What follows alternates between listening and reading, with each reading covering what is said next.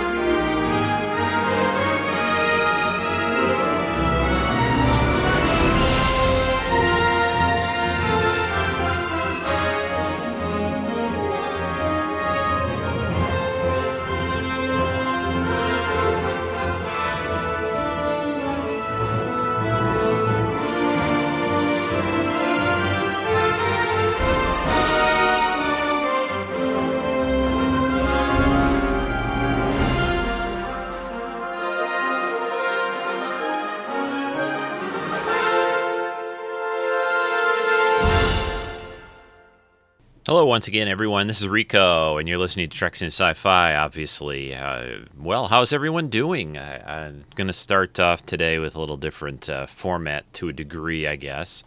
Uh, we, uh, I will give you the weather report here in Michigan. We're about mid 60s. It looks like it might rain today. I guess there's about a 50% chance, which uh, would be okay. We haven't had that much rain this uh, spring summer yet, and I guess it's now summer officially and uh, it would be good to get some more. And it was kind of warm this past week. But uh, anyway, enough about that. Uh, a couple other things. First off, I want to say uh, I'm really help, uh, really happy. That's what I was trying to say. Really happy that we've got over 100 uh, people over on Facebook on our group there, and it's growing. So uh, if you're not uh, a member over there, if you're a Facebook user and want to join us over at uh, just go to facebook.com slash treks in sci-fi and i think that's how you should find it. Or just search for treks in sci-fi on facebook. There's also links on the main page to main treks in sci-fi site. So check that out when you get a chance. I thought what i would start out with along the lines of that is a few kind of just general comments and announcements of different things. Um, I've gotten a uh, a couple of emails lately uh, from some people uh, about some things on YouTube, some videos, and that. Uh, one of them is called uh, Secular Quarter Number Three. Just search for Secular Quarter Three on YouTube, and it's a cool little uh, film that's been entered into a a contest and it's it's only a couple minutes long, and it basically tells uh, kind of a little tale of an alien invasion happening over in, in the Mid East. And uh, I don't want to say too much. I, I just thought it was pretty cool, very cool effects for a very uh, you know uh, homemade and uh, you know uh, not a lot of budget for it, but it doesn't really show. I mean, these guys did a good job, so check that out. There's also something else uh, that somebody sent me a note about called uh, a, a video. This is a little longer one, about 10 minutes. It's called uh, Apocalypse Girl. It's kind of a set in the uh, post-apocalypse future where there's this uh, girl that kind of flies around and she's sort of a superhero. Again, I don't want to say too much. I want to warn you about this one, though. There is some language in that one. Uh, so check that out if you get a chance, either of those. And the other thing that I wanted to announce and talk about at the beginning of the show is a new little uh, YouTube show that I, I just found out about. I guess it's been going on for a couple of months now, but I just discovered it. And it, it is called, uh, it's Wil Wheaton's Tabletop. And this is part of uh, Felicia Day's Geek and Sundry network of shows that she's uh, creating this little network on YouTube. So you could either search for Wil Wheaton uh, Tabletop on YouTube or Geek and Sundry. And uh, they also have a regular website too, as well. I put links and stuff on this on both the forum, I believe, and also on the main website and on Facebook. Too many places to post, but basically, Wil Wheaton, of course, as we know, Wesley Crusher from Star Trek The Next Generation, has created this video series that he does. I think he puts out a show like every couple of weeks. I think. I don't know if it's every week or not. Uh, but there's maybe about six, eight of them out, I think, already. And it, what it is is he gets together with some friends, uh, some of them celebrities, some of them people you'll recognize from uh, sci-fi TV shows and other things. People from like Eureka and uh, other shows that you'll uh, probably be familiar with. And they sit down, and Felicia Day is in one of them too. And they sit down and play a board game, like a tabletop game. Not not really. I shouldn't say just board game because they don't all involve a board per se, but it, it's usually a kind of a geeky type of game. I'll give you an example. Uh, there's a really popular game that's been around for a while now called Settlers Settlers of Catan, and they go through. The shows are about a half hour long, and they go through how to play the game and they talk it over. And usually there's a lot of funny moments and things like that. But it's it's a very cool concept. I'm I'm kind of sad that I didn't come up with it. Because you know there's a lot of those cool board games that you'll find at like sometimes at comic book stores. You can find them online. Uh, they're all usually sold on amazon. Uh, sometimes the old uh, bookstores that used to be around that not so much anymore like borders would sell these kind of games. And some of them you can find i think in places like even uh, toys r us. But they're a little off the beaten path. They're not sitting around playing monopoly or the game of life or or Scrabble. These these are a little different, and and some of them are very quick and easy to learn, and some of them take a bit more. But anyway, Wil Wheaton's tabletop, I think uh, you'll you'll enjoy it quite a bit, and I, I think it's a great uh, show and, and, a great concept. So uh, give that a shot when you get a chance. Uh, and I, I, think that's most of the announcement. Announcement, uh, the real uh, things that I've been, you know, seeing and paying attention to and watching this week and I wanted to get those in on the show. Sometimes I save that more towards the end, and I thought I would mention some of those things right, uh, right off the bat. So uh, I uh, am going to take a short break now. During this break, uh, Joe sent in, uh, or Billy Bob on the forum, and he has done some podcast. He does his own upper memory upper memory block show right now. He's been doing that for for a while now, and he's he's he does that show on uh, slightly older computer games uh, that uh, that we all know and love. Wolfenstein, I think, was the latest one he put out. Uh, a, a, review, not a, just a review, but a whole in-depth uh, podcast about that. But anyway, Joe sent in a uh, review of a recent book that he read called Red Shirts, and yes, it's about Star Trek Red Shirts. So listen to Joe's review about that book, and I will be back, and we'll talk about some Trek news and other things before we get into the main topic, which is the classic sci fi film, This Island Earth. So here's Joe, and I'll be back in a few. Hey Rico, hey Treks and Sci-Fi, Joe from Toronto here, Billy Bob 476 on the forums. Now Rico, I know you're always asking for fun book reviews, and I just uh, went through a book that is really fun, really entertaining, and very relevant to the Treks in Sci-Fi podcast. The book is called Red Shirts, and it is written by John Scalzi. Um, here is a bit of the description of the book from Amazon.com. I'll go over this one because it actually covers the plot pretty nicely with no spoilers. Ensign Andrew Dahl has just been assigned to the Universal Union capital ship Intrepid, flagship of the Universal Union since the year 2456. It's a prestige posting, and Andrew was thrilled all the more to be assigned to the ship's xenobiology laboratory.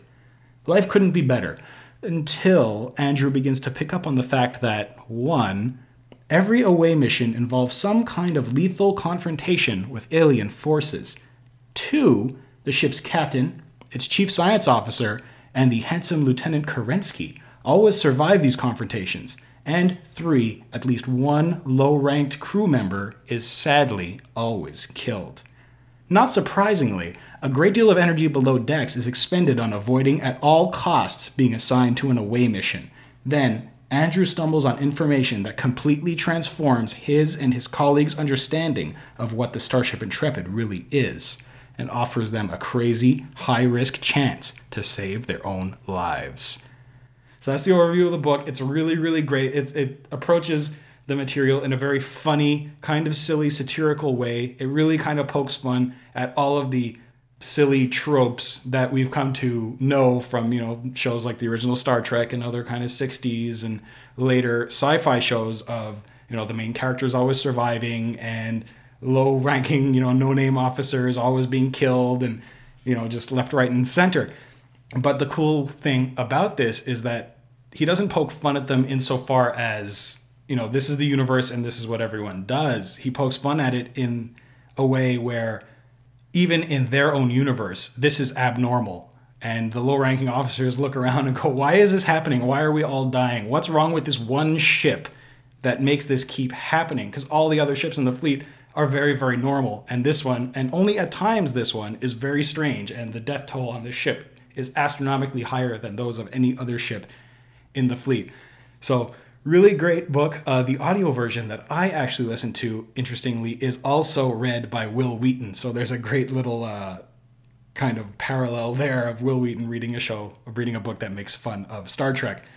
So, anyways, Red Shirts by John Scalzi. Pick it up at uh, you know your favorite purveyor of fine books, be it Amazon or Audible for the audio version or anywhere else. So yeah, that's that great book. And uh, thanks Rico for everything, and we will talk to you all later. Well, thanks, Joe, very much for that book review. Always great to get those, and I, I very much appreciate it uh, taking the time uh, to do that. It, uh, yeah, I didn't realize that the book was was set a sort of an, in a different universe. You know, it wasn't really the Federation, Starfleet specifically, but uh, you know, a, a, very similar type of situation with a ship out there, and these crewmen always dying, and the main officers not uh, not dying and, and coming back each time. but the you know the red shirts has has become since Star Trek the original series, uh, you know, has become a term to be used, uh, you know, for in geek culture all, all over the place. You'll see little references like that. So I'll have to pick up that book and and check it out, uh, uh Joe. That sounds uh, really fun, and I, am glad someone did that. I always like the episode on on TNG called Lower Decks. You know, where they actually showed what some of the other people do on the on the ship. You know, the the what the TNG Enterprise was supposed to have about a thousand people aboard. And, and you really only learned or, or, or, saw for the most part, you know, the, the eight or nine bridge crew and, and people associated with them most of the time and uh, and I'd love uh, I'd love another Trek series where you got occasionally glimpses of what other people do in other areas, and uh, I I just think that that would be fun. I know there's reasons they do things in a certain way, you know, costs and, and, and the stars and celebrities. But uh, I think you can slide an episode now and then in there to show that there's other people on this ship and doing other things uh, besides what goes on on the bridge of the ship. So, anyway, uh, let's go on to some Trek stories and Trek news. A few things I wanted to bring up. First, we have uh, a new Star Trek fan film uh, series that's uh, kind of kicking off and getting started. Uh, this uh, looks very much of the quality and level of production, uh, uh, you know, style and, and look to the Star Trek Phase 2 guys, which basically to me have the, the highest level of you know sets and props and costumes and, and, and special effects. Some people will will occasionally will say you know the acting and the stories may not be the the greatest, but the production values are well, they're probably just about as good or better than the original series was. So this this new series, uh, did I say the name yet? Anyway, it's called. It, it's like I said, looks very much like uh, this Phase Two guys. Uh, what their style is. This is called Star Trek Continues. There's a story, I, I put a story up, uh, I believe, on the main site. There's also one up over at trekmovie.com. Uh, let's just read a little blurb from their, their story here on uh, Trek Movie. Star Trek Continues is a new fan film which is trying to literally continue the five year mission of the USS Enterprise from the original Star Trek series. The new series is being led by Vic Mignogna. Is that how you say his name? Anyways, best known as a voice actor with leads in shows like Full Metal Alchemist, Dragon Ball Z. Uh, Vic uh, has cast himself as James Kirk, and he's going to be directing. So, kind of like a James Cawley type character here. And Star Trek continues his partner with Farragut Films, maker of the fan series uh, Star Trek Farragut, and they're they're sharing their their sets and stages at a facility in Georgia. The uh, cast includes, get this, Chris Doohan, who was uh, the son of uh, James Doohan, He's playing Scotty. Uh, Kim Stinger, who was also on uh, Star Trek Phase 2, she's Uhura. Uh, Mythbusters Grant Imahara, is that how you say his name? Anyway, he is Sulu. Uh, Chuck Huber is a guy named playing. He's a, an actor playing McCoy. Wyatt Lenhart as Chekov, and Todd Haberkorn as Spock. Todd looks like he's slightly Asian. It gives Spock kind of an Asian look in the picture I'm looking at. They've got a, a bridge crew shot of them. It looks like they've filmed a couple of short uh, vignettes so far, and those are expected to be released at the Shore Leave Convention in Baltimore, which will be the first weekend of August. So I'm sure they'll be online uh, sometime right after that uh, or around that time in early August to look for those at their site, StarTrekContinues.com. They also have a Facebook page, of course, as well. So looks pretty cool. I'm, I'm very much looking forward to that. Anything more that we get of fan film stuff in. Uh, in the original series time frame uh, is is I'm all for it and and like I said the production and, and look of this this series looks looks great looks fantastic so we've got that to look forward to in in well, I guess a month or two. Uh, I hope everyone's uh, still got on their calendar t- and tickets for July 23rd. In the United States, at least, we are getting for kind of for the 25th anniversary of Star Trek The Next Generation and also the release of uh, the first season of TNG on Blu ray, which will happen that same week. Uh, they're at fathomevents.com. You can get uh, tickets to see two episodes of Star Trek the Next Generation, along with a behind the scenes making of the Blu ray release feature. Uh, this uh, The Blu ray uh, season one set is coming out on July 24th. So on the 23rd, the night before, in, in HD on the big screen, you'll be able to see uh, two episodes.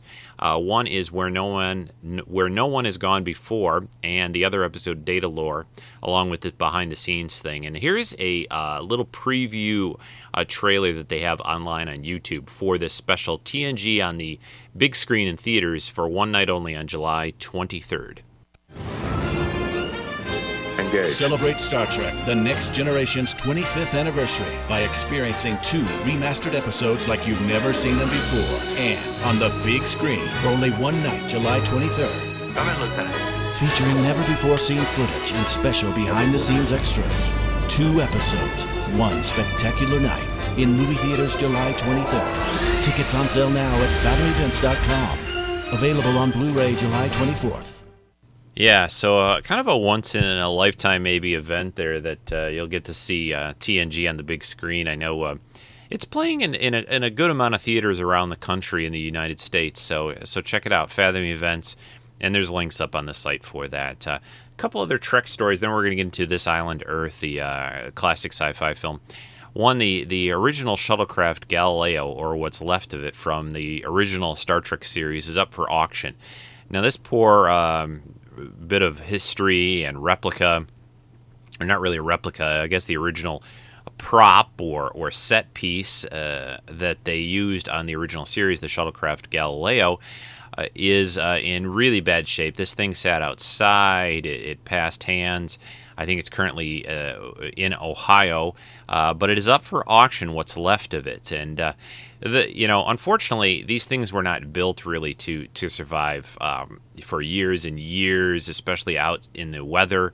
Uh, but uh, right now, uh, it is up for auction. It looks like the bid is at twenty thousand dollars, which has been at for a while. Somebody must have just plunked down a bid of twenty thousand, and it kind of shook a lot of people away who may have tried to get it for uh, you know something a lot less than that. I would predict it will go for a significant amount more than that. I, I think.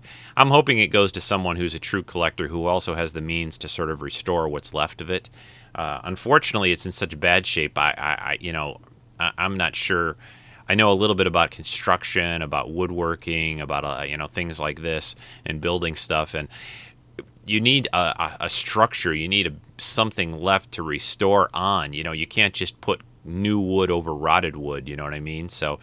I don't know what's going to happen, but uh, but anyway, it's up for auction, and uh, it, it you know this piece of TOS history. There aren't a lot of these things like this around anymore from the original series. So uh, hey, if you got a lot of money to burn, go for it.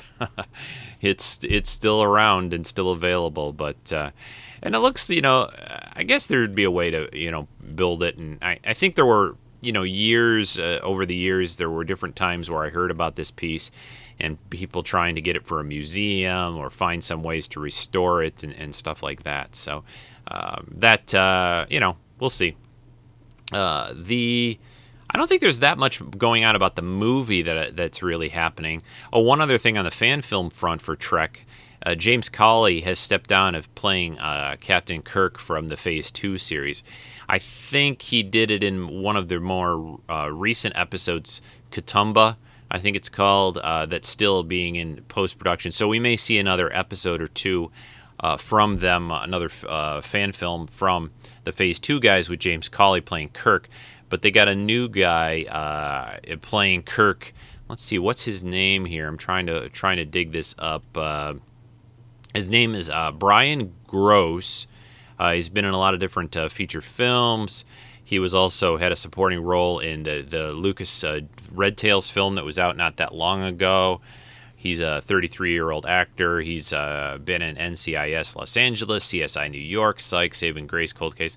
Anyway, uh, he uh, it looks like he looks a little bit Kirk-like, I'd say. Uh, we'll see how uh, we'll see how this turns out. He's got you know, it's it's a fan film, and I you know I think he'll do a good job. It sounds like he's an experienced actor, so I'll, I'll be interested. I always thought James Cawley though, like people kind of liked and didn't like him in different ways. I, I thought he had the kind of Kirk style down a little bit, uh, you know, to a degree. He was kind of that cocky, kind of young Kirk uh, attitude, but uh, but we'll see how this guy does. This Brian uh, Gross uh, actor for this role. Okay, I think that's about it. Uh, one last thing that I want to say before, and I should have should have said before I get onto the main topic that I should have said earlier in the show. Thanks so much again to the guys who guest hosted last week, Brian and Al, for doing that fantastic Alien 3 show. I know uh, they really enjoy doing those. Uh, Brian is a big, big Alien fan, especially. So thanks, guys, for doing such a, a very detailed and, and, and cool look at that movie. And then looking forward to uh, future uh, ones as well. So without any further ado, let's now switch gears and go into the main topic, which is a a, classic uh, movie that I watched several times growing up when we had very little sci fi to watch in terms of movie or TV to see, not like these days with a whole channel kind of devoted to sci fi, although they do show wrestling sometimes. But anyway, uh, this movie from 1955 is called This Island Earth. And uh, it, it's, well, let me play the trailer. I think that'll be a good way to kind of uh, introduce you to the film, and then I'll come back and we'll talk more, of course, about the movie and play a lot of other clips from uh, this classic sci fi film.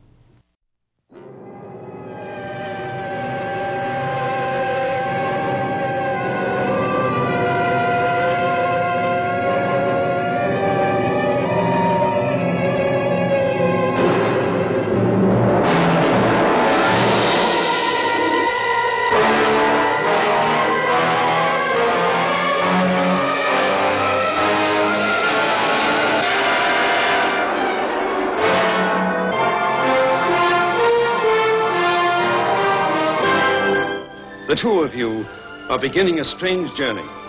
A journey that no Earth people have ever undertaken before. Universal International presents the most startling, the most imaginative and suspenseful science fiction drama ever brought to the screen. You'll marvel at the superior intelligence that unleashes its deadly ray. Dave! Dave! Or can kidnap an airplane in flight. They're pulling us up.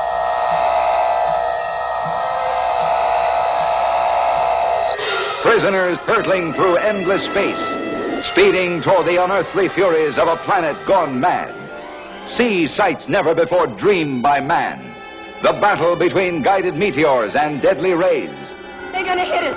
They're gonna hit us! A planet doomed to destruction.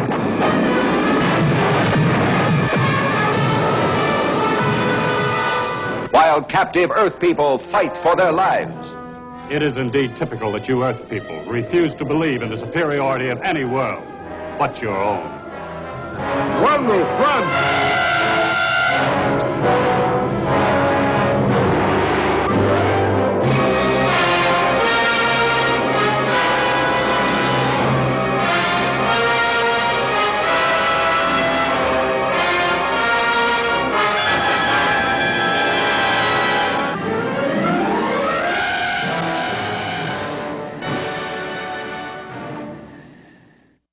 Okay, hopefully that got you in the mood to uh, to learn all about and hear some clips from this classic from uh, 1955 called "This Island Earth." I'm guessing that uh, a fair number of you, unlike other podcasts that that I do or guests have done, uh, probably maybe are, are not even familiar with this movie and have not seen it, or maybe not seen it in a long time if you um, uh, if you remember ever seeing a uh, a sci-fi movie with a big kind of insect-looking guy or creature uh, called a mutant in the movie, this is more towards the end of the movie, but I'm trying to click your brains in if you've seen this. There's a, there's this mutant in the movie that looks like a kind of a giant fly with a big head. Is actually a, obviously a man with with a, a, a prosthesis, kind of a head on his, and also some weird arms with claws that uh, is this creature. That is one of the classic scenes. Him chasing after the girl in the movie, or on the posters they have uh, they have him attacking kind of the girl. Because you know, keep in mind, sci-fi movies uh, uh of the '50s were very much dictated by a few things. One were usually giant insect type things and were involved in some way, mutations of some kind, and, and usually flying saucers and, and aliens from outer space and usually sort of a scary horror type situation in a way. In other words, they weren't. Um, they they usually had some girl screaming at some point in the movie. So keep all those little things in mind when you're watching this. But uh, from the from the start, and my opinion of it. And and when you watch this movie, I watched it again last night to collect some audio clips, and I hadn't seen it in a while. I, I saw it several times when I was growing up, but uh, it's actually a fairly serious uh, sci-fi movie, about as serious as they they can get, and from that era, and it still holds up pretty good today. I mean, if you look past the the kind of cheesy special effects to to our eyes of the, in these days of CGI and everything like that, but the basic story here and the basic essence of this movie is, is pretty strong and pretty good, I think. And, and I like it. And, I, you know, I, would love to almost see a, a, remake of something like this, uh, you know, with modern storytelling, modern acting and effects and look and everything like that. But let me give you some background in that, and then we'll go through some of the clips as well. Uh, the, the movie This Island Earth was based off of a uh, 1952 science fiction novel by a guy named Raymond Jones. Uh, that was actually first published in, in a serial in a magazine called Thrilling Wonder Stories. They published it in parts in that magazine, and that was the the basis for this movie, uh, This Island Earth. Uh, the movie itself, the, the it was written by Raymond F. Jones, Franklin Coen, and Edward O'Callaghan. Uh, those guys worked on the script. It's produced by a guy named William Alland and directed for the most part. There are parts that are not directed by this guy, but directed mostly by a guy named Joseph M. Newman. Uh, the actors in this movie, uh, you have some pretty solid actors who, who did a lot in this time frame in the 50s to 60s, especially. Uh, Jeff Morrow. Uh, let me run down the the the different um, actors also along with the roles they play. Jeff Morrow is Exeter. Faith Domergue, uh, I think that's how you say her name. Uh, she is Dr. Ruth Adams. Rex Reason is kind of the hero guy. He's Dr. Cal Meacham. Uh, there's a guy named Brack who's one of the aliens. So that, that's a great name, I think. They, they have some good names in this movie. Exeter for the for the main alien that you run into, and Brack is his like assistant. He's Lance Fuller. Russell Johnson, who is the professor on Gilligan's Island, he is uh, Steve Carlson in this movie. And that's there's not a huge cast. There's a few other people that you see briefly. Uh, there is uh, uh the the mutant that I was mentioning before uh, as well, uh, but I'll talk a little bit more about that when we get to that point of the uh, of the movie. But those are the main people in this uh, this film that you run into. Uh, the basic premises of it is that there are scientists on Earth that are working on uh, nuclear energy. Uh, Cal Meacham is especially one. Ruth Adams, Steve Carlson.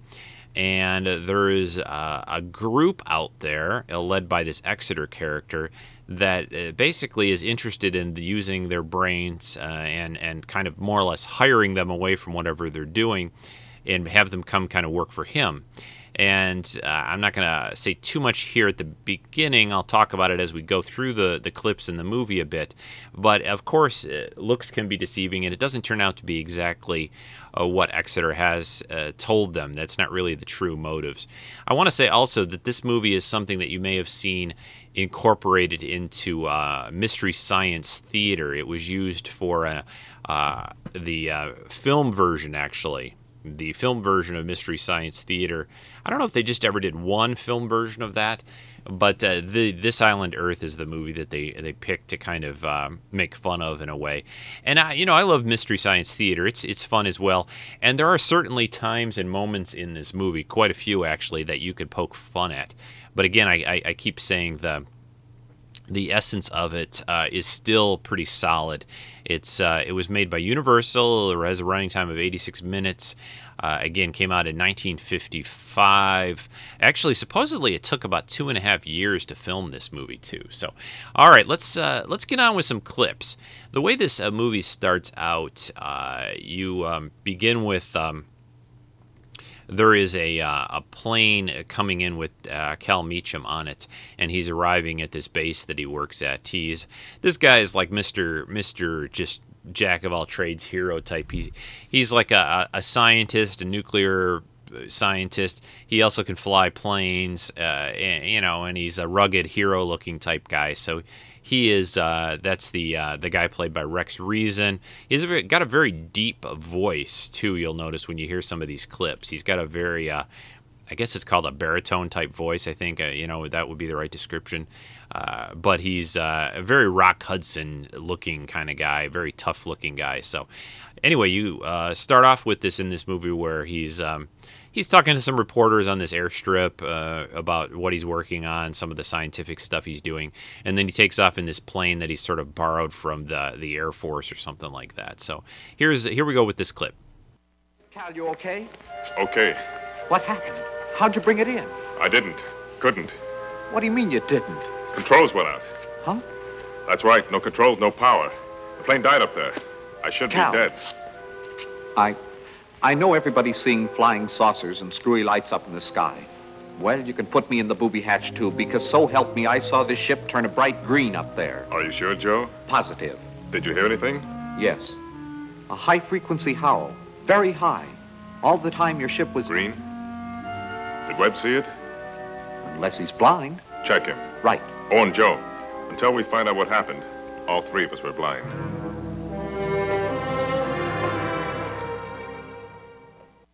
Yeah, that's uh, after he arrives in the plane. It basically, there, there was this sort of green glow that comes down. His plane uh, is sort of held by it and then lands without uh, Meacham controlling the plane at all. And the other guy that you heard in that clip there is his buddy, his assistant, Joe Wilson, played by an actor named Robert Nichols. And you only really see Joe kind of in the early part of the movie, although there's there's a good amount of time, I think, maybe the first 20 minutes or so, where they're working together in the in their lab and that, and then. Uh, it, what happens uh, at first is when they get to the lab, they're working on uh, these experiments and, and trying to uh, work on some new sources of energy, nuclear energy, and that. And his buddy Joe has they ordered some parts, these little condenser parts, and they they got these ones that are a lot more sophisticated and capable and, and actually smaller in size than what they had expected. And then it comes from this weird uh, company. They get this catalog of, of stuff that they uh, you know it's it, from this company that doesn't seem to exist in a way. And and they order uh, these parts and eventually they, they, they are able to build this uh, communications device called an interocitor. It's a cool uh, name. And this interocitor reference and the way this little machine works, it has sort of this big triangular screen. And this is eventually how the character, the alien character of Exeter, although they don't realize he's an alien at the time, even though he, he looks very odd, these aliens have very high, large foreheads to give them, uh, you know, obviously they at this time in, in, in movie history, they thought all aliens out there that were smarter than us would basically have bigger heads, bigger brains. So they kind of raised the actors with some makeup and that. They raised their foreheads up higher and gave them sort of a, a, a weird look with a bigger head and this sort of white hair they all they also all had. So I think the next clip that I've got is is the first uh, contact uh, they have with Exeter. So listen to this. Now what do I do? Clear your screen, please. You can hear me? Of course. Use the intensifier disc, the one in your hand. Place it in position on your right.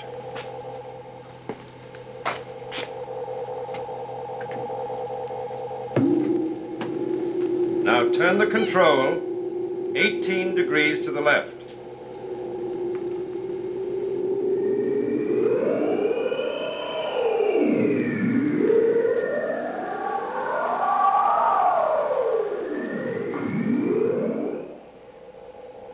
Have successfully accomplished your task, Dr. Meacham. You've assembled an interocitor, a feat of which few men are capable. Who are you? I'm called Exeter. I'm a scientist like yourself. Shall we say, uh, a colleague. My colleagues don't materialize out of strange machines. They're flesh and blood. And so am I, Dr. Meacham, as I hope you'll soon find out. Although I admit at the moment I do appear immaterial. But no matter. I represent a group which is seeking scientists of exceptional ability. All prospects must pass an aptitude test, which you've just done. I'm flattered. Only I don't remember applying for any job. You didn't. I beg your pardon, Mr. Wilson. Your camera will pick up nothing but black fog. Images on the interocitor don't register on film. Put it away, Joe. Do continue, Dr. Meacham. We test out people without their knowledge. We leave nothing to chance. Except the chance that I'm not interested in you or your group.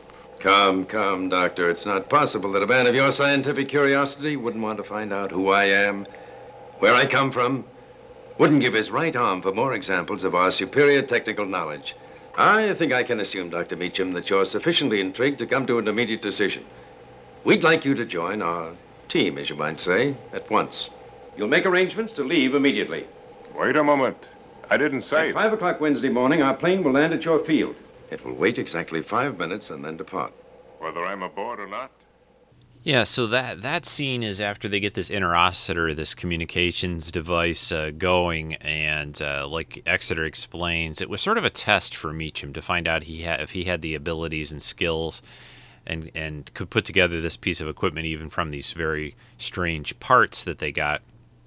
The uh, the thing that, that reminded me of when I watched that again is is the Last Starfighter. Remember in the Last Starfighter, they put those video games machines out around the the galaxy to find people that are capable of using the the tools, the machine itself, and have the skills and reflexes necessary to fight. Uh, you know the the aliens that they're uh, attacking out in space in order to become a you know another starfighter in the Star League and all that.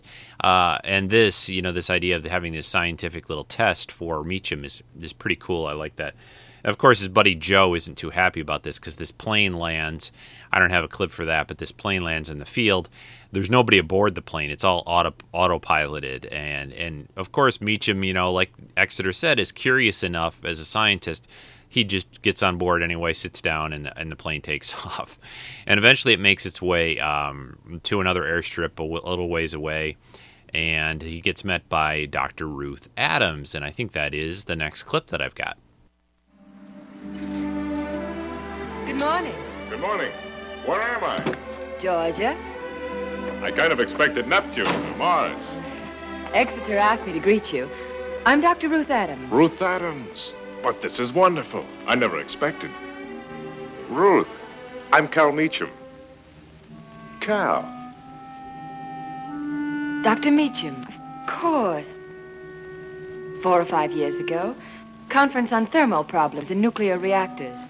Boston, wasn't it? Vermont. We were lecturing to a symposium of graduate students. Summer three years ago. After classes, we'd go swimming in a little river near the school. You were awful sissy about that icy water. Now, Ruth, don't tell me you've forgotten. Dr. Meacham, all I can say is I'm deeply flattered. Maybe a little envious of the girl you've mistaken me for. And now I think Exeter is waiting to greet you.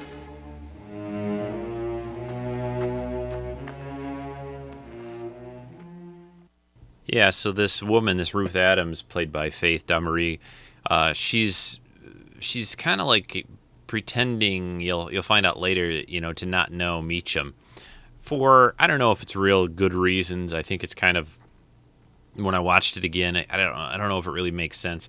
I guess she was trying to not let on that they knew each other that well, figuring it could perhaps be uh, used against them to a way because you'll find out pretty quickly here when you if you're familiar with this movie, even if you're not, I'll tell you the that there's of course not all as it, as it appears when they get there and Meacham gets there and the the scientists being collected are really being collected for not so much to uh, work on things and help Earth, but to help where Exeter is from.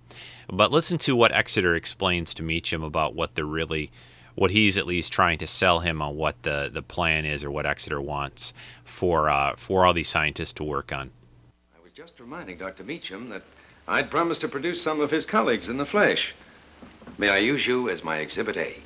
I'm afraid Dr. Meacham isn't too happy with me. At the airport, he was sure we were old friends. Obviously, I was wrong. The lady hardly remembers me.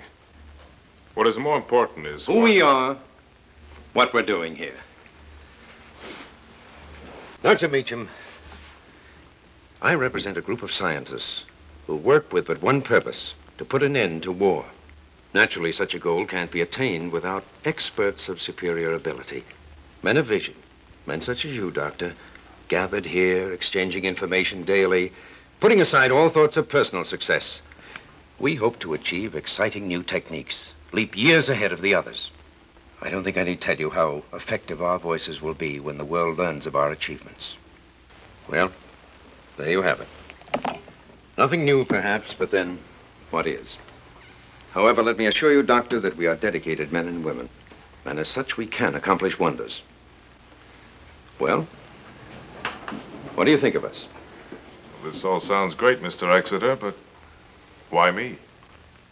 Dr. Meacham, we happen to know that you're on the threshold of discovering limitless amounts of free nuclear energy. More specifically, the conversion of lead into uranium. Dr. Adams here has been working along the same lines as you have, perhaps just a step behind you. Although I might add that both of you are way ahead of anyone else in your field. Be careful. Exeter will flatter you to death. The truth is never flattering, Dr. Adams. Now, suppose you relax and think it over. Suppose when I do, I find I can't go along with you. Naturally, we'll expect you to be discreet about what you've seen here. Otherwise, you're free to leave, Dr. Meacham. As free as air. And now, suppose we continue your tour of inspection right from our chairs. Yeah, so uh, you know, Meacham is um, is pretty suspicious uh, from the start about this whole thing.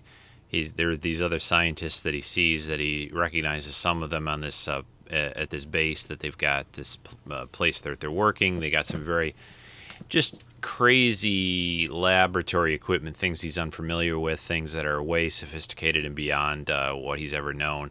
And considering he's a top scientist in in the field of, of nuclear energy and that it, it's surprising to him. And this this this concept too that I kind of laugh at this whole thing. They say it a few times in the movie about he's working on you know uh, turn, turning lead into um, into uranium so it can be used for nuclear fuel I, I just find that kind of hilarious. It's like uh, yeah good luck on that. I don't think that's gonna work out so um, but anyway the um, next clip there's a a couple of scenes where they're in the lab in Meacham's lab and they're talking the three of them uh, Ruth Adams the the Russell Johnson character who what's his name again? Uh, da, da, da, da da. Steve yeah Steve Carlson who um, he's got a little bit of a part. He doesn't have a really big part in the movie but uh, I think the next clip yeah is the three of them talking in, in the lab trying to talk uh, hidden away. Unfortunately, there's this interocitor in the room. They think they're blocked by a big chunk of uh, lead shielding, but they're not. Uh, I think they uh, they get overheard anyway. So, but listen to what they have to say when they're kind of trying to figure out what's going on in this place. The next ten minutes, I'm going to know a lot more. I believe him, Steve. Well, I guess I do too. Now we're getting somewhere. To begin with, Cal, I was the girl in Vermont. Then why all of that? Because we couldn't take a chance. There's always the possibility you spent a few minutes under one of Exeter's sun lamps before you got here. Sun lamp? That's what it looks like. Only instead of a suntan, you get your brain cells rearranged. Steve had a peek at one. Yeah, it's similar to lobotomy. Renders useless certain areas of the brain. Those areas controlling the power of the will. Up until now, Steve and I have been spared. We think Engelberg too, but we haven't the slightest idea why. And what about the others? Try talking to them. Well, that leaves the big one. Who's Exeter working for? We don't know. All we do know is what you've already guessed. Exeter is desperately trying to come up with new sources of atomic energy. And we're the geniuses he's depending upon to deliver for him. Well, he might get a surprise.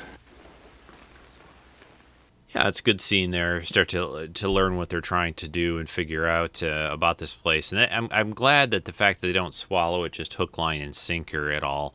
Uh, it's uh, it's good and it makes sense to me. The um, keep keep in mind this is very much in the the start of the atomic age, uh, and that uh, that is you know one of the other little things that pops up in a lot of sci-fi movies of the time is things related to nuclear energy. You know, this is not too long after the bombs were dropped uh, at the end of World War II, so there there's a lot of you know kind of focus on energy in that.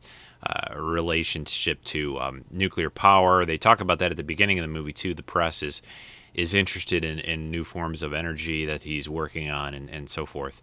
Uh, the next thing I think that we get into is when they learn really, really what's going on. We skip ahead a bit. There's also a cat in the in the lab that I kind of found fun. They call the cat Neutron. I don't really have any uh, clips of the of the cat, so sorry about that to you cat lovers out there. But the um, and then I like the idea they have this machine, this uh, this way to sort of basically you know turn people into kind of zombies, uh, or not really zombies, but at least to keep them from asking questions, to just make them do the do the work. But I believe they, they kind of hesitate. Exeter is, is really kind of pretty much a good guy, and he doesn't really like to use that device. Others of his people and his of these aliens want them to use it more. But I think it also besides being kind of a nasty thing to do, the other part about it is I don't think they get the best work from these people and their brains when you've corrupted it to the point where they don't have any free will or, or can form a thought on their own. Because, you know, truthfully, scientific. Uh, experimentation and, and, and things and trying to learn and solve problems depends on a, bo- a lot of that part of your brain. So I don't think you could turn turn that off, turn off people's you know, questioning things and will without messing up their ability to do to do scientific research. I think that's they don't say that too much, but I think that makes sense to me at least, and that's kind of the way I I interpreted it. But anyway, next clip uh, is when the big reveal happens, and they they learn that these guys are really aliens, and there is a big old spaceship hidden hidden behind this research facility, and uh, that is, I think, what I'm going to play for you now. I want a report on temperature control immediately and use extreme caution through the thermal barrier. Our two passengers are very sensitive to heat. The passengers are here. Allow me to welcome you. I'm sorry that our visit below had to be terminated so dramatically, but time allowed for nothing else. I can assure you we mean you no harm. Like Steve Carlson and Engelberg, like the others in that house? What happened was beyond my control. What happened was mass murder. We're not all masters of our souls, Meacham. That's a nice little phrase coming from you. I learned it on Earth. Look, the two of you are beginning a strange journey. A journey that no Earth people have ever undertaken before. Now, whether you consider me a devil or a saint is unimportant. What is important is that you're here on this spaceship. Suppose, then, for the time being, we call a truce. As scientists, at least, Meacham. Ruth, don't tell me that as a woman you're not curious about our destination. Where are we going? To a planet we call Metaluna. Metaluna? There's no such planet in the solar system. Metaluna lies far beyond your solar system, in outer space. The telescope will convince you. Come.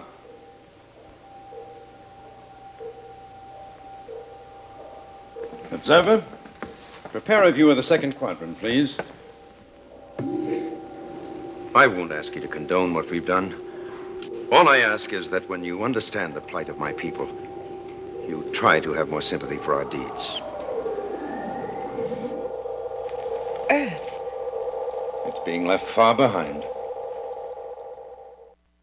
Yeah, the the sets that they use for the ship, uh, the spaceship here, Exeter ship, and and the equipment that they've got around, I, I think they do a very good job uh, in this movie, uh, and it looks pretty pretty cool for the time.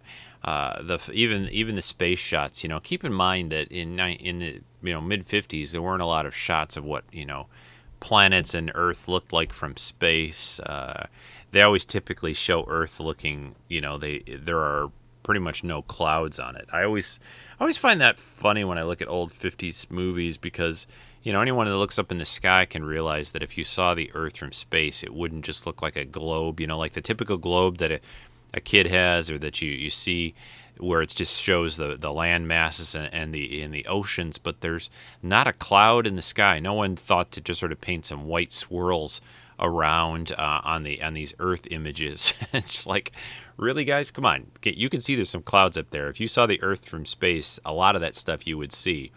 You wouldn't just see this plane. Even Star Trek, the original series, a couple times where they went back in time to Earth, never really showed that uh, accurately. And again, yes, they didn't have images from space, but I don't see why it would be that hard to figure out that you wouldn't you wouldn't be seeing right down to the ground, right down to the oceans without any cloud cover. So, uh, anyway, uh, so they're on the ship. They're on their way to Exeter's uh, planet of Metaluna. I'm going to skip one of the clips. I think that they um, there's an important point though that they have this conversion process that they have to go through, uh, uh, and and I like this concept. There are these tubes that they they get them put in, but the the point is is that the the atmospheric pressure on Metaluna, the planet that Exeter's from, is much higher than on Earth. So they have to sort of somehow this this device can convert the cells and convert your body to be able to handle the added pressure, kind of like being down in the ocean a long way. And this is sort of a key and important point later on uh, the ship when they leave the planet and, and something that happens with the mutants and everything. But I'll, I'll, I'll move ahead a little bit further in the the story and and the clips uh, to the point where they're pretty much at Exeter's planet, and they're talking about this this ion or ionization level uh, uh, field that's around the planet that protects them against these um, these meteors and things that are being uh, thrown down to their planet from uh, the the enemy that they're fighting. You in first quadrant, that ionization layer. What you're observing may well be the beginning of the end for our world. The Zagon meteors are beginning to get through our ionized layer. That haze, a field of intense radiation. As you can well imagine, such a screen requires the output of great amounts of atomic energy. And you're running out. That's why you were sent to Earth. And why you sent for us? You need uranium. In gigantic quantities. Our own deposits are exhausted. As our power diminishes, our protection fails.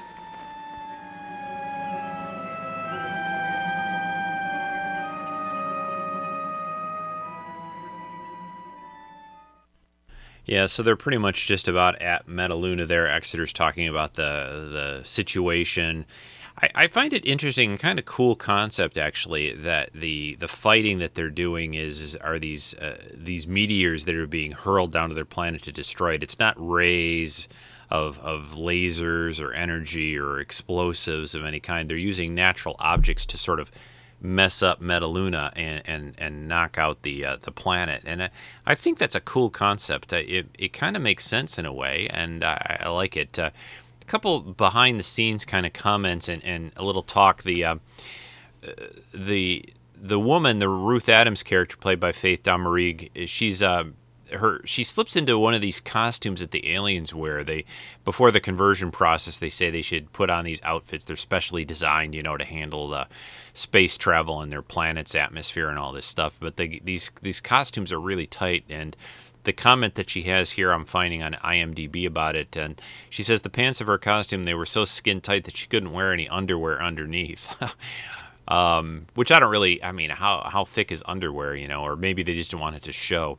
So a female assistant had to actually help her put on her outfit uh, each day and take it off and everything. So. Uh, I, when I was watching it, they didn't look super tight to me. I mean, I've seen you know women seem to wear tighter clothes and jeans and things these days. I don't know. So Um, there's a, a, couple other things that I was going to pass on here. Oh, some of the sound effects and the music. The uh, are I, I really enjoy the these kinds of movies with the sounds that they use and the and the and the music in the movie as well. There are actually several people that worked on the music for this, and I think there's a CD out of it. Uh, but the the sound effects that you hear, the ship, the interocitors, they're just actually teletype uh, machines, teletype transmissions.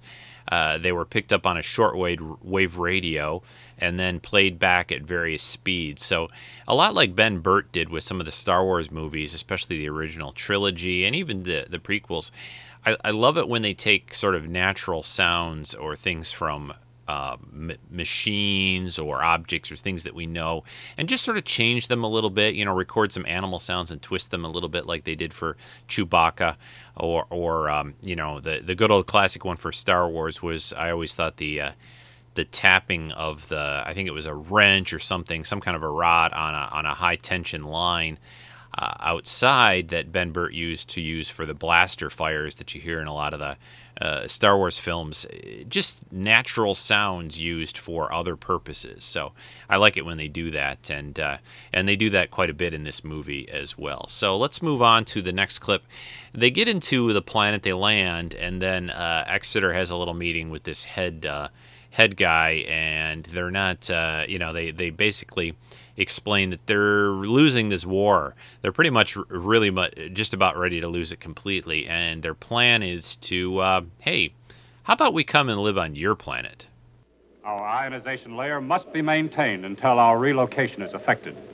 Relocation? To where? To your Earth. A peaceful relocation. We hope to live in harmony with the citizens of your Earth. In harmony? Our knowledge and weapons would make us your superiors, naturally. Then why haven't your superior brains solved the problem of synthesizing uranium? Most of our scientists are dead. Our major laboratories destroyed. The war has reduced our population to a mere handful. That is true, Meacham. It is indeed typical that you Earth people refuse to believe in the superiority of any world but your own. Children looking into a magnifying glass, imagining the image you see is the image of your true size. Our true size is the size of our God. Do you still insist, Exeter, that we can allow any of these Earth creatures to have free minds? I do. I know them. I've lived with them. You have wasted our time. Take them to the thought transference chamber.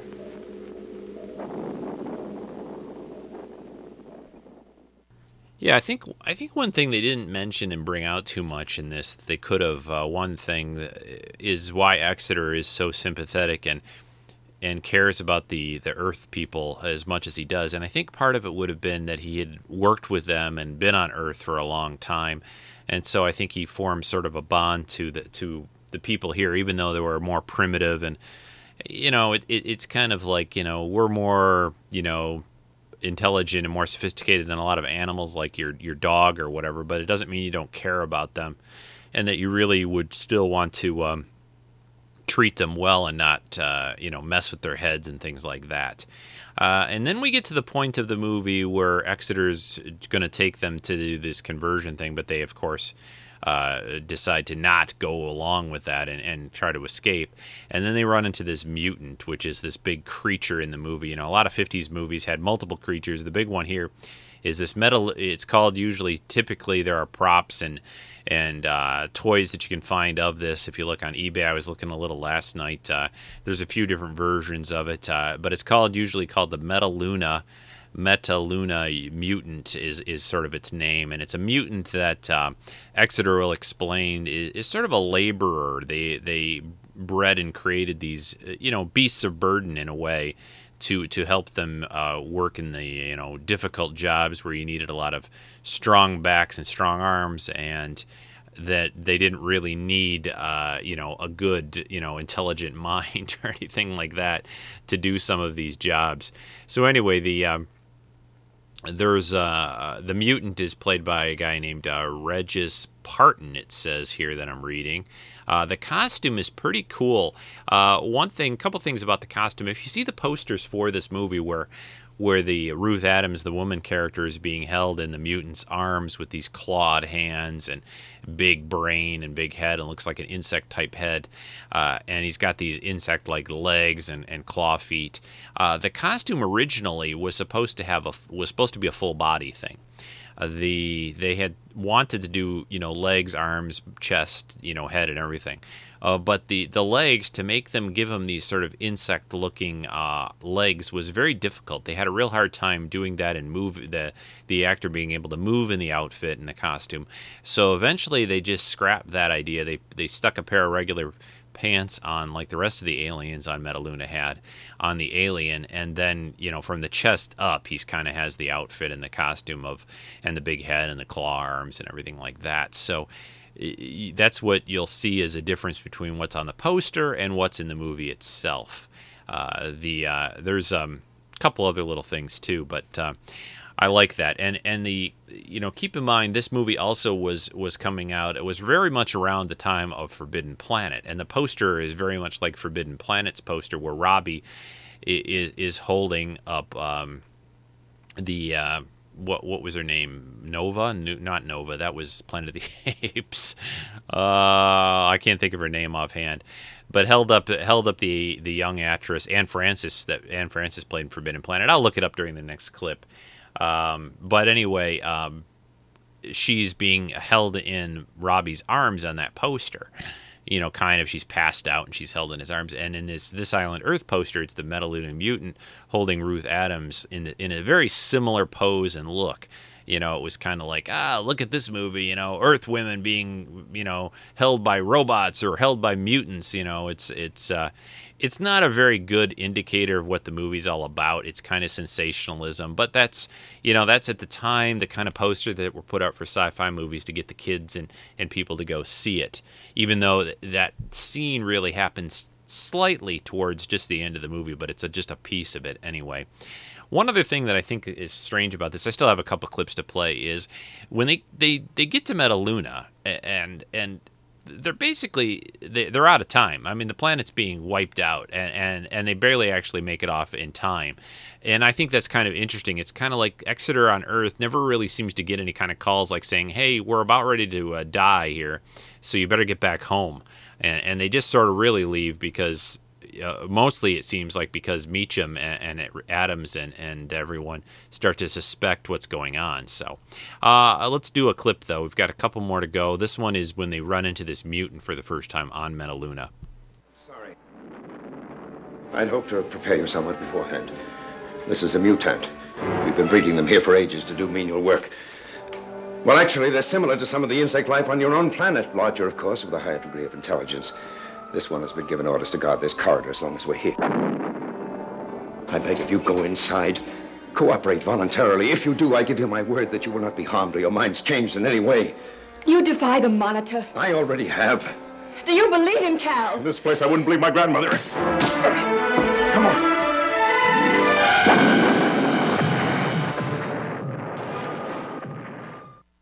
Yeah, so Meacham and Adams kind of break away from uh, Exeter, not really trusting him anymore, and then they they he uh, Meacham hits Exeter and knocks him down for a minute, and they run to the ship, and eventually Exeter just sort of follows along, and of course at the last minute the the mutant, as he calls him, or mutant, uh, slips aboard the ship as well.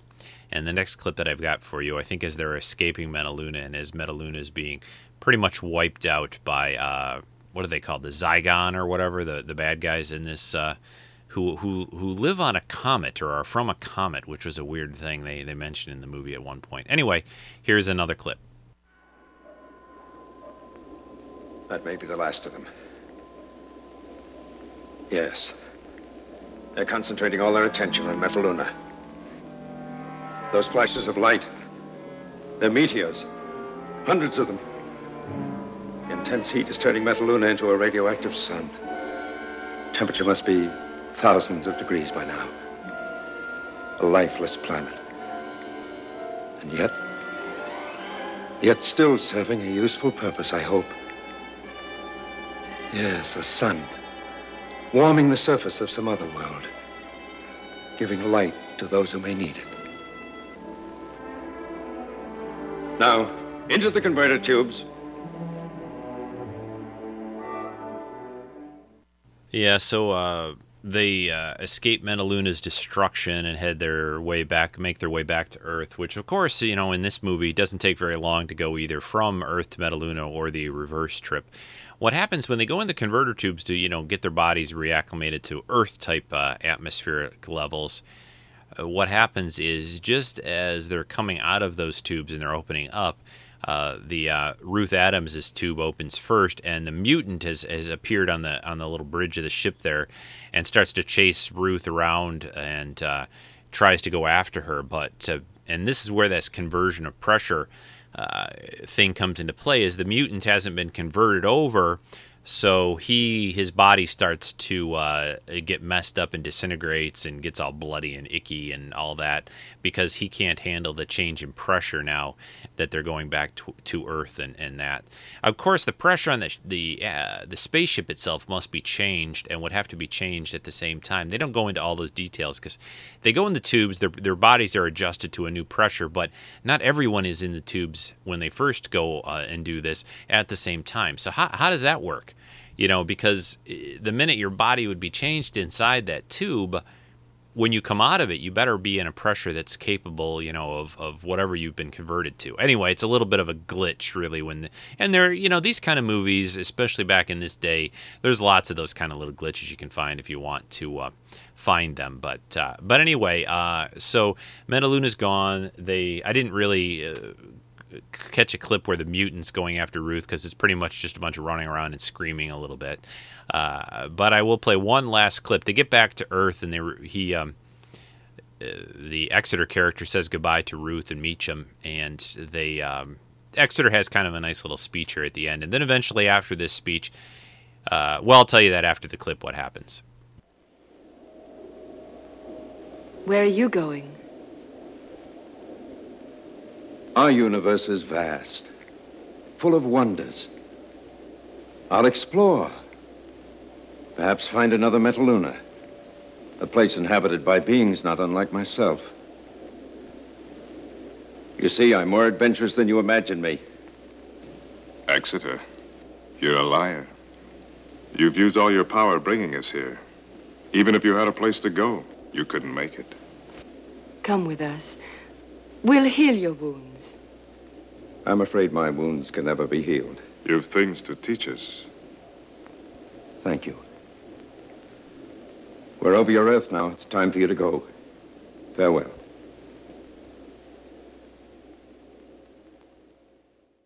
Yeah, so they say their goodbyes, and, and like Meacham says, he doesn't really have enough power to leave, so he pretty much crash, crashes crashes his ship, and, and it gets destroyed into the water out um, out in this bay or ocean or wherever they're near. And that's it. That's pretty much it. They, uh, you know, it's a pretty cool movie. It's got a lot of uh, interesting, uh, I think, ideas, and, and like I said, I think the, the the basic story is pretty solid. Here's a couple of things about the response to this movie when it first came out. It looks like it made by the end of the year when it came out in June of 1955 uh, a million seven hundred thousand, which of course these days sounds like nothing. Uh, it didn't really make a lot of money, though. That's even though it sounds like maybe it was a lot at the time, it wasn't a lot even during that year. But it got pretty good reviews. Uh, New York Times at the time said something like Universal's first science fiction excursion in color. First time they did a color movie uh, in science fiction for Universal. It's superlatively bizarre and beautiful, and some sure, but has some serious shortcomings. But they can be expe- excused, but not overlooked. Uh, somebody in Variety wrote special effects of the most realistic type rival the story and characterizations in capturing the interest in, in this exciting science fiction chiller. One of the most imaginative, fantastic, and cleverly conceived entries to date in the outer space film field. Uh, it's mostly, but like I said, mostly positive response when it came out, and even since then. Uh, a guy, Bill Warren, since it, he, this guy is commenting on the movie, uh, it's the best and most significant science fiction movie of 1955. Remains a decent, competent example of the era's science fiction output. Uh, it's uh, somebody else, a guy named uh, Phil Hardy, in the uh, Aurum Film Encyclopedia says science fiction for the, in this film was described as a full-blooded space opera, complete with interplanetary warfare and bug-eyed monsters. The film's space operatics are given a dreamlike quality and a moral dimension that makes the dramatic situation far more interesting. And another guy, Dan Perry, says felt the film was colorful, imaginative, gadget laden, gadget laden sci-fi. Uh, again, it was used for Mystery Science Theater's uh, 2000s uh, movie uh, for their the movie version. They actually toyed around with the idea of making a sequel to this movie. Uh, around 1956, screenwriters uh, Franklin Coen and William Alland submitted a script. Uh, they called it "Aliens in the Sky," or yeah, "Aliens in the Skies" for Universal Pictures, and it was in pre-production development and they would bring back a Rex Reason as as Cal Meacham and Faith Domergue as uh, Ruth Adams, and they would be back. It was going to come back uh, and be filmed and out in about 1957, but they felt that it was a little too uh, expensive to make, so they decided not to go ahead with it. Uh, Universal also, I mentioned uh, earlier in th- this cast about talking about they they weren't per- completely happy with the guy uh, directing it, Joseph Newman. So Jack Arnold uh, was brought in to do most of the scenes that you see on Metaluna, and and the the end of the movie kind of he he kind of finished that out. So uh, interesting. Um, the uh, the special effects I already mentioned about the legs for the for the creature they they didn't work very well. Uh, they also this movie was uh, was shown uh, with a double bill. A lot of times in the 50s, uh, and I don't know if this was just sci-fi, but other movies did it too. But uh, for example, in 1957, the, the, movie was shown on a double bill with another classic from the era, which I should cover sometime because I like to do these movies sometimes now and then. Invaders of from Mars in 1957, they showed this Island Earth and Invaders from Mars. Both of those are, are, are very cool movies. This was also shown at drive in theaters during the summer of 1960 on a bill with Forbidden Planet, which I think it would really work well with that movie. And it was also reissued in theaters in 1964. And I don't believe, I know you can get it on DVD, and I was just looking up on Amazon. I don't believe there is a Blu ray, though, version of it at all. I don't think you can get it on Blu ray. I think it's just. Uh, Unfortunately, it's only on uh, DVD. And the video, the one that I watched of it, the, the DVD that I watched, the, there there is a lot of artifacting and, and dirt and things on the images, and it's unfortunate. I really would love them to clean this one up. They did it with Forbidden Planet, and I'd really love them to clean up this one and, and release it on a on a Blu-ray sometime too. And it's um, you know original. Uh, format and all that. Of course, it's not, uh, you know, keep in mind these movies were done in like a 1.33 to 1 aspect ratio. So they're not. Uh, they're not like widescreen like we get these days. So there you have it. Anyway, this Island Earth, uh, a, a, very cool classic sci-fi movie. If you've never seen it, definitely check it out. Uh, you owe it to yourself to watch. Uh, you know these kind of movies. You you can see little things in these movies in other movies uh, to this day. Certain certain ways they do things, and it, it, it, just shows some of the history there of, of science fiction in the cinema. So I'm going to take a very short break. Uh, a fairly brief break. Anyway, I will be back to wrap up today's show, talk about what's upcoming on the, the future editions of Treks and Sci Fi. I'll be right back.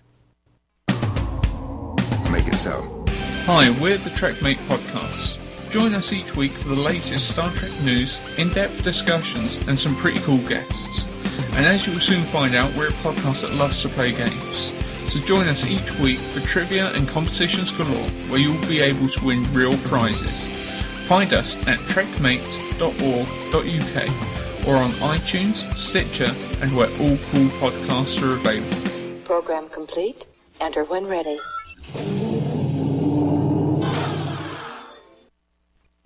All right, yeah, check out the uh, Trekmate podcast. Those guys sent me that uh, little trailer, little uh, teaser for their show, so give them a, a, shot too when you get a chance from our UK uh, Trek fan buddies doing a podcast. All right, coming up on Treks and Sci-Fi though, next week, uh, which will be uh, July 1st, uh, it will be into July already. Chris is going to guest host he recently did a show with with Rick Moyer on the Apes. He's going to be back again, soloing, uh, covering the movie Enemy Mine. That's next week.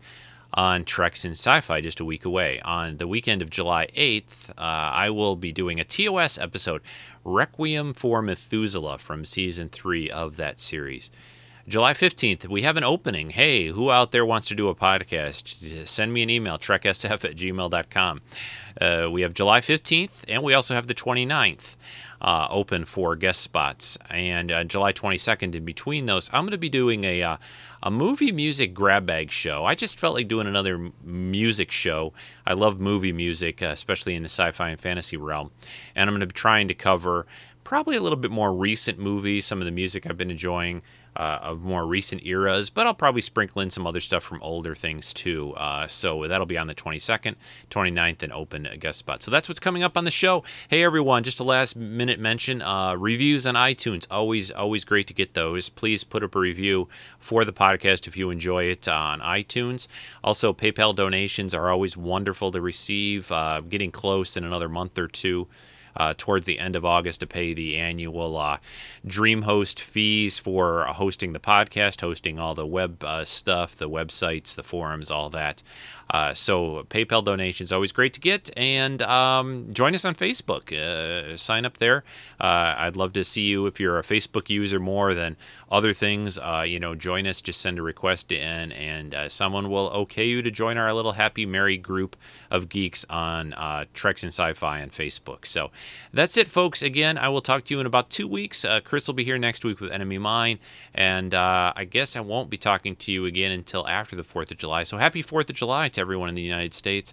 Uh, it's plunked down down right in the middle of the week this year, which will be a little awkward. Uh, I think I have just that day off work uh, right now, so uh, light off some fireworks, scare the scare the kids and, and animals in the neighborhood. Kaylee is so scared of fireworks; she hates loud noises. So uh, if I do anything, I got to make sure I get stuff that's quiet or do it away from the house, far away. So. Okay, everyone, great uh, talking to you again. I, I, really enjoyed covering this island Earth. Take care of yourselves. I'll talk to you in two weeks, and uh, keep listening to Treks and Sci-Fi. Bye, folks.